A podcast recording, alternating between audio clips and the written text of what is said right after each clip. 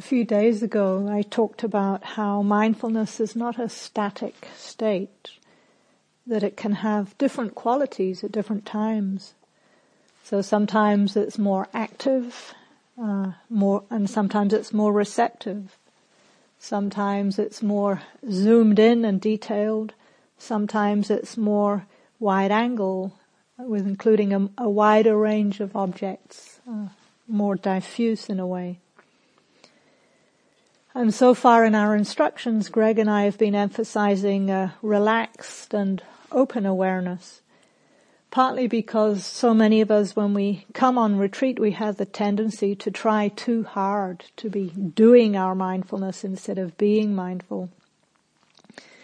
Now we've been here a week, so perhaps uh, we're feeling more settled in. So this morning, I'd like to offer the opportunity to bring a bit more precision to our mindfulness of breathing practice. And it's important when we do this to maintain the same degree of relaxation, even as we are paying more attention to the subtle details of the breath. And this is in line with the instructions from the Satipatthana Sutta. There are a couple of lines in the beginning of the section on mindfulness of breathing that directly encourage relaxation of the body and by extension relaxation of the mind because of the interplay of body and mind that we've been experiencing and exploring. So Joseph Goldstein um, takes this instruction as an invitation to drop in the word calm at the end of the out breath as a very soft reminder just to see if there's any bodily or mental tension that can be released.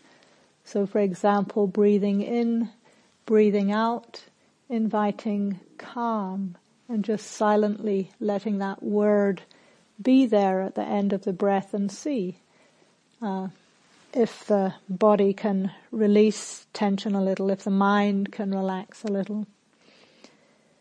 So I'll offer that same instruction this morning and then move into paying closer attention to the details of the breath, using the mental noting technique to name the physical sensations of each in-breath and each out-breath.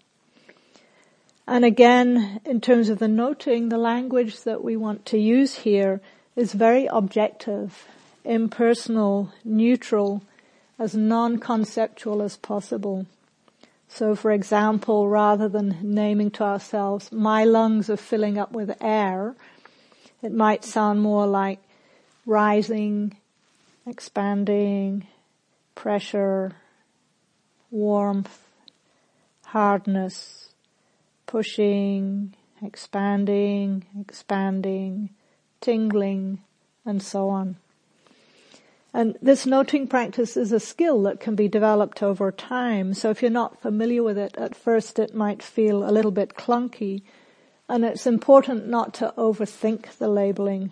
So if you find yourself, for example, wondering, well, what's the difference between hardness and pressure? Was that pressure or was that hardness? Then that's not useful. You can just uh, drop it. The labels are really intended to help you to stay present with your experience, your actual experience. So if they're getting in the way of that, it's fine to let the noting go and stay more with just the simple knowing of the experience. So you might like to play with these two modes of knowing and noting and see what effect they have on your ability to stay present with the more subtle details of your experience. And again, the emphasis is definitely on playing and exploring rather than tightening up and making this into a project that you have to get exactly right. Okay,